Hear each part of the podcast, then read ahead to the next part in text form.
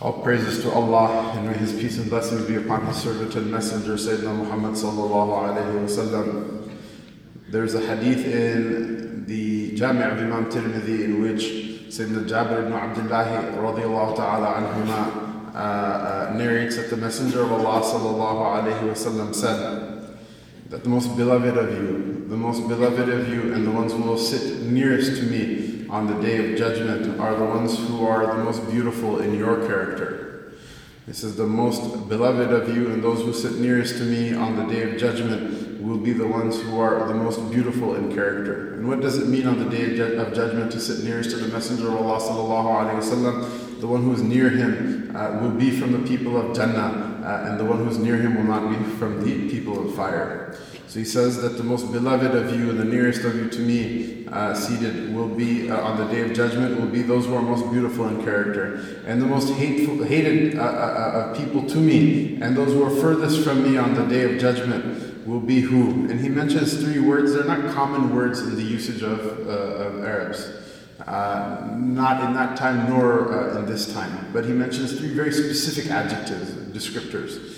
He says that the three people who will be the f- most hated by me and the furthest from me on the day of judgment will be the, the tharthar and the mutashaddiq and the mutafayhiq. And so the Sahaba anhum, there was someone who asked from amongst them that the tharthar and mutashaddiq, we understand what they mean, but what is the mutafayhiq?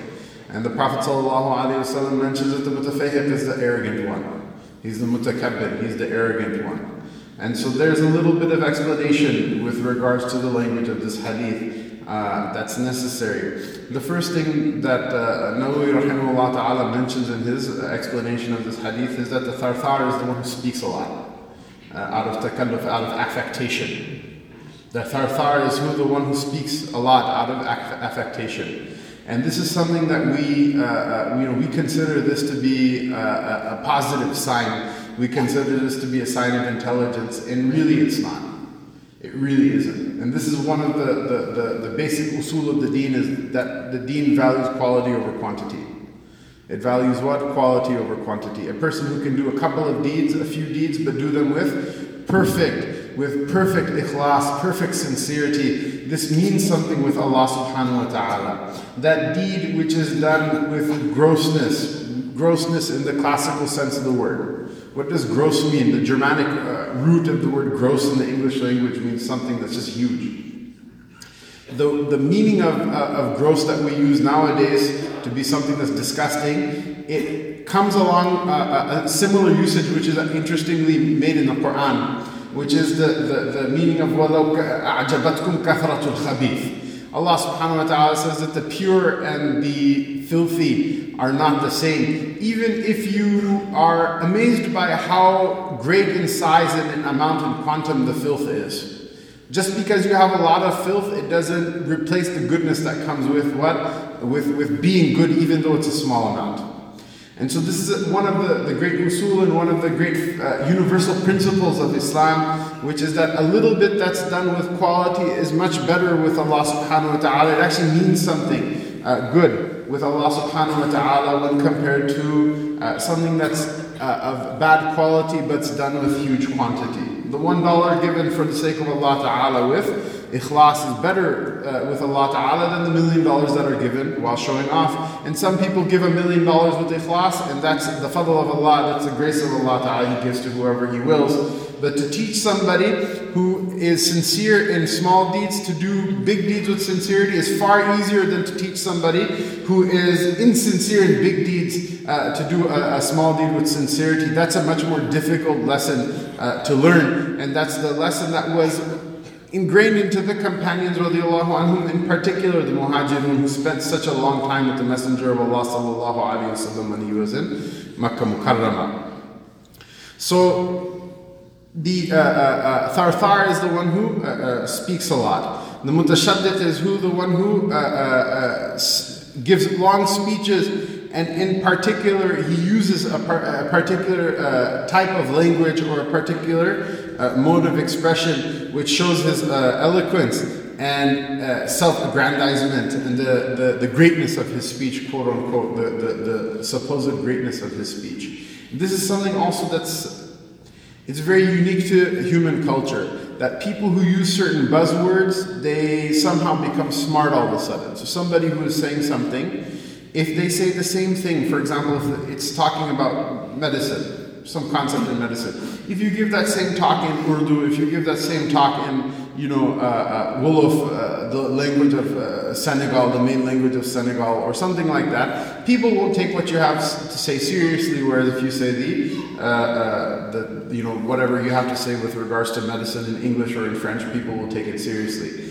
Now, tell me something. Do ideas have a particular language that they live in? Absolutely not. That speech which is in Urdu or that speech which is in Wolof may actually contain within it, within it knowledge and wisdom uh, and some understanding that the speech in English or the speech in French may not contain. But what is it? We, you know, we have this idea that, uh, uh, uh that how a person is saying something uh, some, somehow substitutes for what they're saying, and that's completely not the case at all. If somebody is speaking the truth, even if they speak it in simple words, it's the truth and it's known by its own proofs. And if somebody is saying something that's wrong, it doesn't matter how fluently or how eloquently that person is speaking. It doesn't matter what language that person is speaking in. Only a fool will aggrandize it based on those uh, on those metrics, and only a wise person will listen to the content of somebody's speech and evaluate it based on its content. Does it make sense or not? Is it rationally coherent or not? Is the argument cogent or not? Regardless of how it's being spoken, how it's being spoken. But listen, you know, asaf shadid, forget about forget about the, the language that people are speaking in, even the hey, uh, even the, the clothing a person is wearing, what a person's beard looks like, what a person's uh, uh, car that they're driving looks like. All of these things, oftentimes amongst small-minded people, people who are not uh, people who are not rationally trained, people who are not intellectually trained, we oftentimes will let those things affect what we think about what a person has to say more than the actual thing that they have to say. And the Messenger of Allah وسلم, knew that there are people who will force their way on other people based on these external uh, indicators based on external and irrelevant indicators like how a person speaks, how long a person speaks, how arrogant they are when they speak, how eloquent they are when they speak, that they will use the force of their eloquence and their arrogance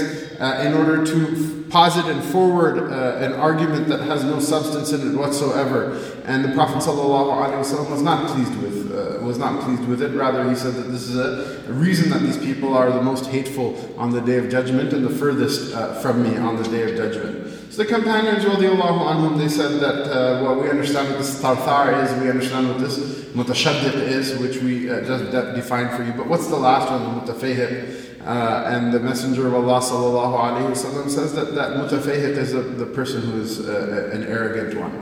Imam Nawawi rahimahullah ta'ala in uh, uh, further detail with regards to what the word mutafayhiq means, he says that it comes from the root uh, uh, from the root word fat, which means to fill one's mouth with words. You know, some people speak they speak like radio announcers. Uh, this is something that oftentimes speakers are trained with. Uh, I, I, you know, I, I don't have any speaker training from a professional speaker standpoint. There are many things to be uh, uh, objected to based on how I speak. A person should speak well, especially when they're speaking the haqq with the deen, but a person should not use these tricks in order to what? In order to uh, detract from the, the, the, the fact that they may not have a point. Like if you go to a church, Oftentimes, many of the mainline Protestant uh, uh, denominations in this country, I should say mainline, evangelical and charismatic denominations in this country, you'll have the pastor, while they're speaking, the organ and the band will be playing in the back while they're speaking. And what will happen is that they will start playing very softly, and as time goes on, it will get louder and louder and louder and louder to give the indication what? To give the indi- indication that the speaker has some sort of a point, whether they have a point or not.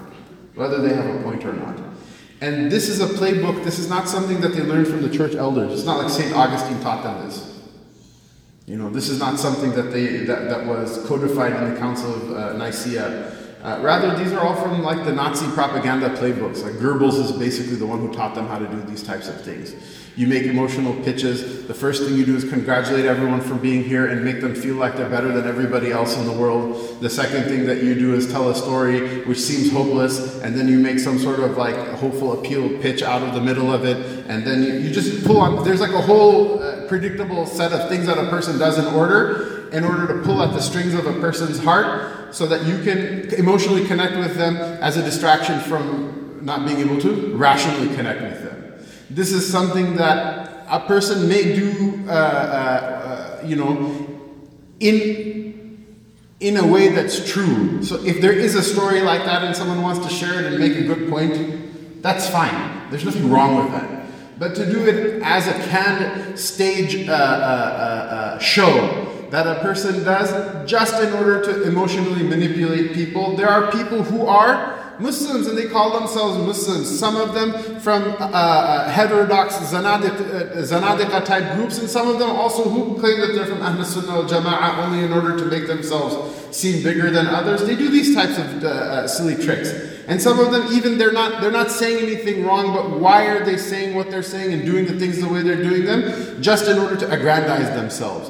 And brothers and sisters, this is something very dangerous. This is not from the, the, the methodology of our aslaf. I studied in Mauritania. Uh, in Mauritania, you rarely have a speaker which will get up and speak for more than three minutes uh, continuously. And if you think about it, if you think about it, this is the way the companions radiallahu anhum were. There, it's very rare that you have a speech from the Prophet sallallahu alaihi wasallam that's all that long. The longest hadith in the uh, Sahih Bukhari, the longest hadith was the same uh, thing, the longest hadith in the Uh, um, in the Riyadh al-Salihin is the Hadith of Toba. It's just a couple of pages. It's not really all that long, and there are very few hadiths that come anywhere near it in terms of their length. The majority of the hadith of the Prophet ﷺ are short and sweet.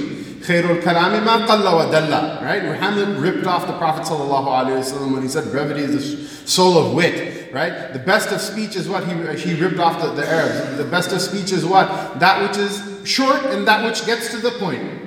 That which is short and that which gets to the point. And so these long-winded speeches in which very little information is conveyed, and it's all just this emotional manipulation. The Messenger of Allah وسلم, knew about it. He described it very accurately, and he said that this is something that which will uh, take a person away from uh, a, a, a praiseworthy station on the Day of Judgment. What will take a person to a praiseworthy station on the Day of Judgment? The Messenger of Allah وسلم, said, beautiful character. And how was that beautiful character described by Aslaf? Sayyidina Abdullah bin Mubarak rahimahullah ta'ala, one of the narrators whose hadith come in all the Sihah Sitta, uh, uh, and one of the great beloved uh, uh, individuals and personalities of the history of this ummah from the, uh, from the Salaf, he mentions three things. He says, talaqatul wajh, that you should smile. Whatever difficulties you have, whatever problems you're carrying, you shouldn't burden other people with them. Rather, you should meet other people with a smile. And the second is that a person should, should, should, should give from what they have in a reasonable way uh, to other people. That you shouldn't be cheap you should, you know, you should uh, buy things for other people. You should feed other people. You should help people out uh, with your time, with your money, with your wealth. And that a person, if they can't do any of those things, then the best thing that a person can do, if it's a bad day, you're completely broke, hard to hard to bring a smile out, you're just not feeling very well, etc., etc., then that at that point the struggle is what? Just not to harm another person not to harm anybody else. Don't harm the people in the masjid, don't harm the people in your family, don't take it out on somebody else.